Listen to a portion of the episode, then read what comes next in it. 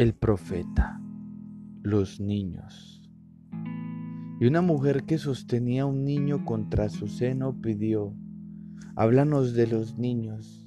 Y él respondió, vuestros hijos no son hijos vuestros, son los hijos y las hijas de las ansias de la vida, deseosa de sí misma. Vienen a través de vuestro, pero no vienen de vosotros y aunque están con vosotros, no os pertenecen.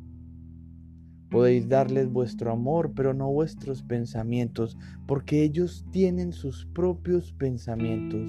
Podéis hospedar sus cuerpos, pero no sus almas, porque sus almas habitan en la casa del mañana que vosotros no podéis visitar, ni siquiera en vuestros sueños.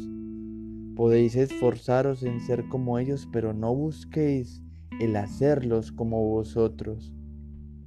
Porque la vida no retrocede ni se entretiene con el ayer. Vosotros sois el arco desde el que vuestros hijos, como flechas vivientes, son impulsados hacia adelante. El arquero ve el blanco en la senda del infinito y os doblega con su poder para que su flecha vaya veloz y lejana.